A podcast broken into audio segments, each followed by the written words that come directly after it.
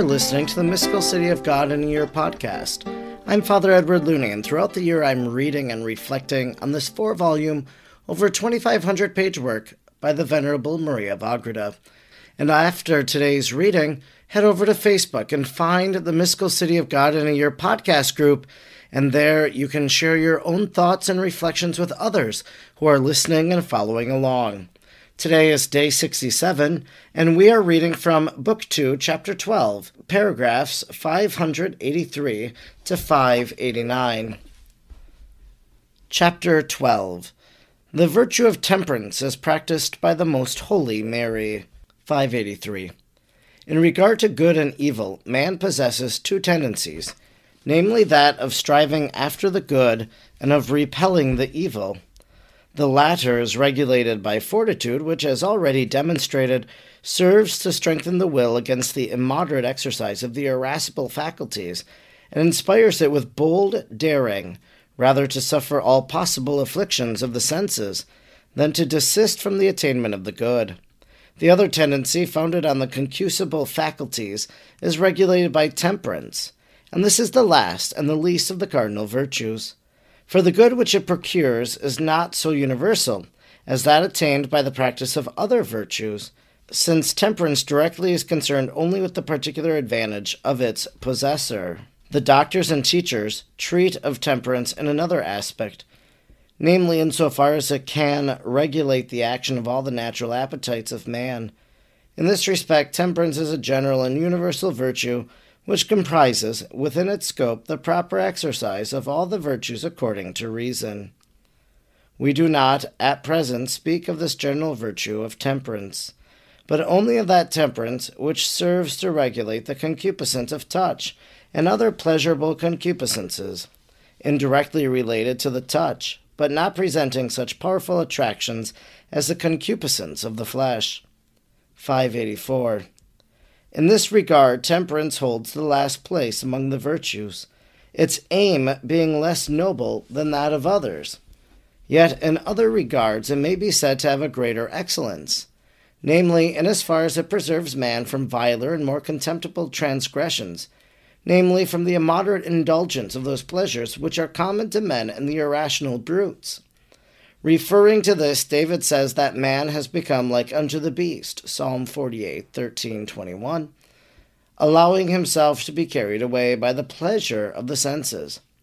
Intemperance is rightly called a puerile vice, for just as a child is not guided by reason, but by the spur of fancy, and does not restrain itself except through fear of chastisement, so also concupiscence cannot otherwise be checked in the indulgence of its desires.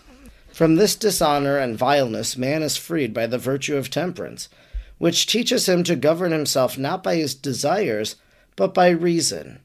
Therefore, a certain decorous honorableness and comeliness distinguish this virtue, by which the reason is enabled to preserve its rule although the indomitable passions are hardly ever inclined to listen or yield to it willingly.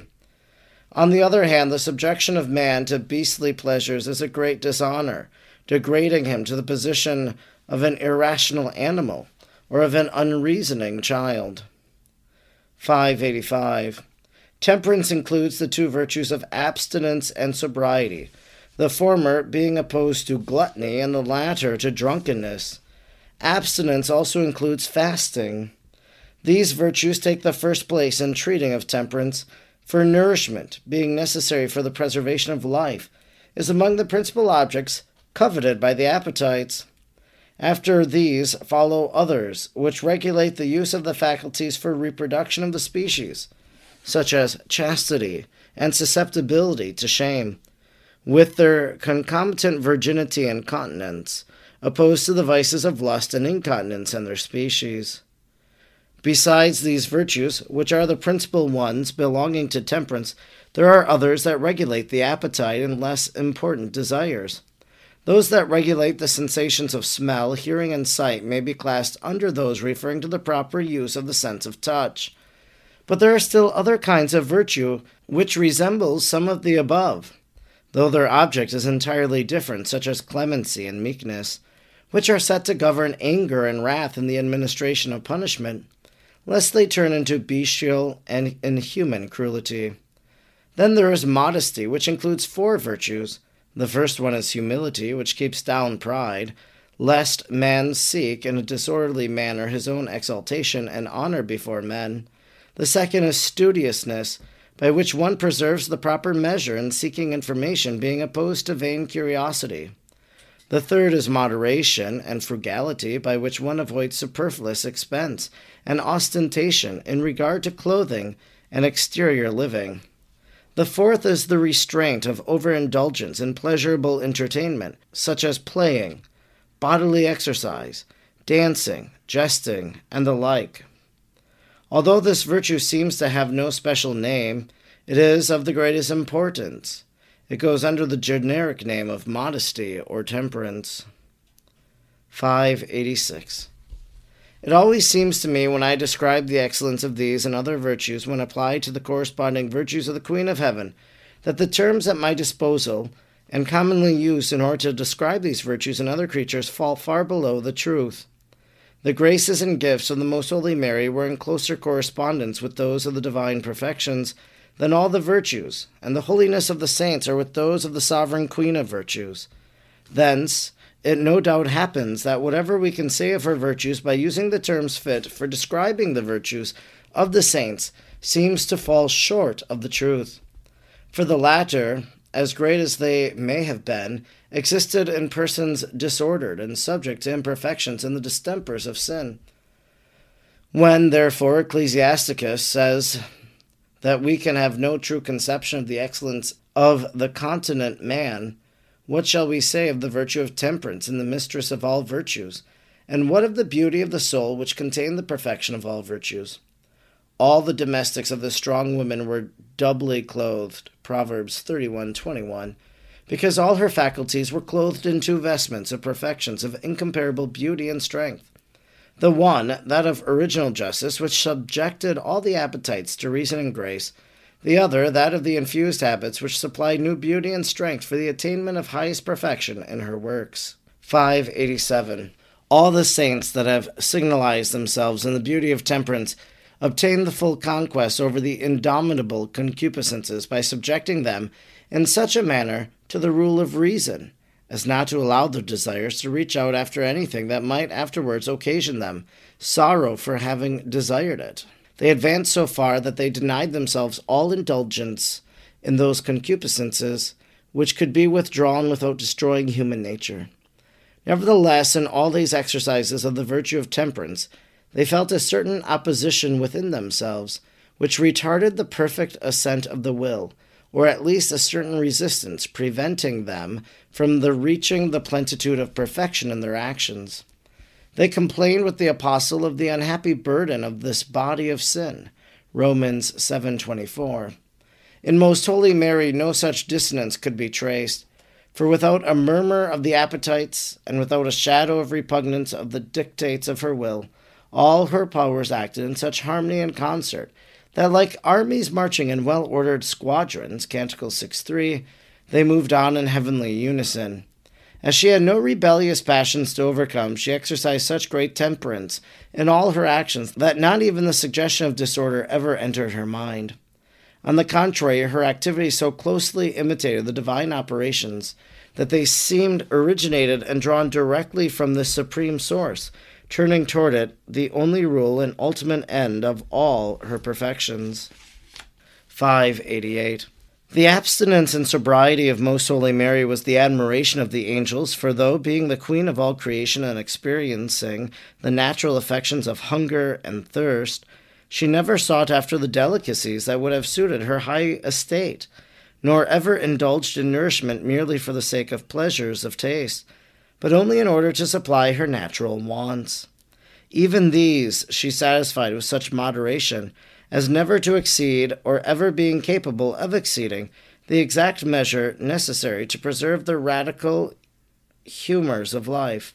Moreover, she partook of the nourishment in such a way as to allow room for hunger and thirst, and so as to make allowance for the effects of grace on the natural process of bodily nourishment. She never experienced the changes of corruption arising from superfluous eating or drinking, nor did her needs in this regard grow greater on one day than on others.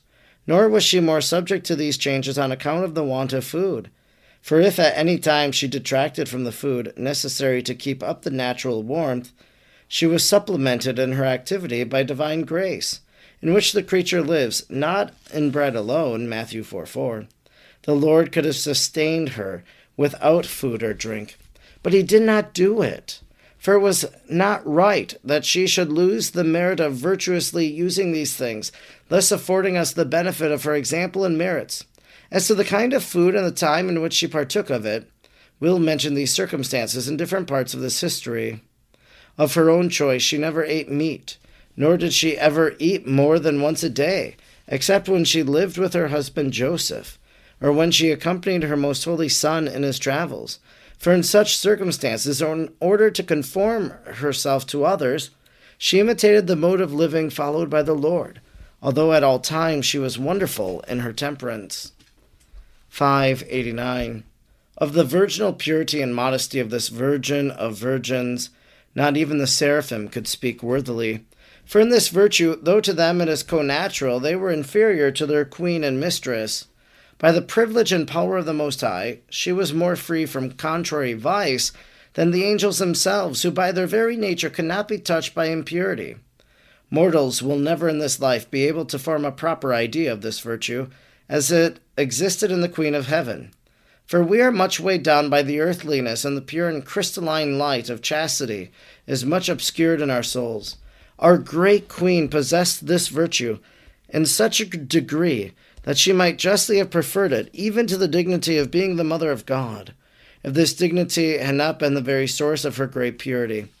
Measuring this virginal purity of Mary by the esteem in which she held it and by the dignity to which it raised her, we can partly estimate how great was the virtue in her virginal body and soul. She resolved upon this purity from the moment of her immaculate conception. She vowed it at her nativity, and she guarded it in such a manner that she never offended against it, or against the utmost modesty in any of her actions or movements, nor in any attitude of her body or soul. Accordingly, she never spoke to any man except at the command of God, nor did she ever look into the face of a man and not even in the face of a woman. And this not on account of any danger to her, but for the sake of gaining merit and for our example, and in order to exercise the superabundance of her heavenly prudence, wisdom, and charity. This concludes our reading today for day 67. Today we've been reading from Book 2, Chapter 12, 583 to 589. The virtue of temperance that we hear about today deals with food and drink. How much do we eat? What do we drink? And so it focuses really on the right ordering of those things in our life. That we don't want to eat too much, that we don't want to drink too much, lest we have gluttony or drunkenness. And so we want to be aware then of our intake, of what it is that we're receiving every day. Now, we also heard in this reading today that temperance also deals with the things of the flesh, such as purity and chastity. We heard a few others as well that it mentioned. I think one of the moving things for me today was to hear about the Blessed Mother's relationship to food and drink. She partook of nourishment in such a way as to allow room for hunger and thirst and so as to make allowance for the effects of grace on the natural process of bodily nourishment. And we also heard of her own choice, she never ate meat, nor did she eat more than once a day, except when she lived with her husband Joseph, or when she accompanied her most holy son in his travels. For in such circumstances, in order to conform herself to others, she imitated the mode of living, followed by the Lord, although at times she was wonderful in her temperance. So we have here then a description of Mary and what she ate and her relationship to food and such. I think it's interesting that we read here that maybe Mary was a vegetarian, that she was a vegan, that she never ate meat, nor did she eat more than once a day, except when she lived with her husband Joseph. So it would seem to suggest that when she lived with her husband Joseph, that maybe they partook of meat at times, or maybe she ate more than once a day. I think for us, as we reflect upon our own relationship to food, well, we can eat smaller portions. So if I go to a restaurant and I have the option of a king prime rib or a queen prime rib, well, maybe I choose the queen prime rib, realizing that I don't need a king, to be honest, in terms of the amount of ounces in that steak. And so I choose the lesser option, which is a temperate choice. It is a choice in which I am making conscious of the fact that I don't want to overeat. We live in a very conscious world in regard to food, and a lot of us count calories, maybe, or we watch what we eat. Well, it looks like the Blessed Mother did that, so we're in good company. So maybe as you evaluate your diet, ask Mary, well, pray for me that I might make the right choice. Inspire me in the choices that I make. If you're a mother, think of Mary feeding the family. Ask Mary to help you in that role as you carry it out as a mom. I think the other important thing here, too, that we also heard is that Mary conformed herself to others, imitating the mode of living followed by the Lord. So I think sometimes what might happen in our life is that we make a decision I'm not going to eat such and such a thing. Well, then you go over to your neighbor's house and your neighbor has such and such food. And now you have the choice of saying, I don't eat that.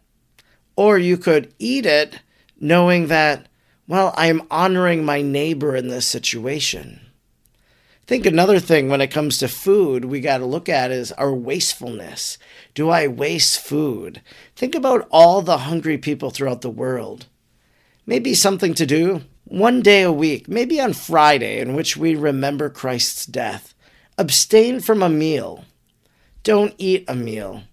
And as you hunger, realize that I'm hungering with others throughout the world in this moment. I'm Father Edward Looney, and throughout the year I'm reading and reflecting on the mystical city of God. I'm grateful that you joined me today, and I hope that you'll join me again tomorrow. May God bless you, and Mary pray for you.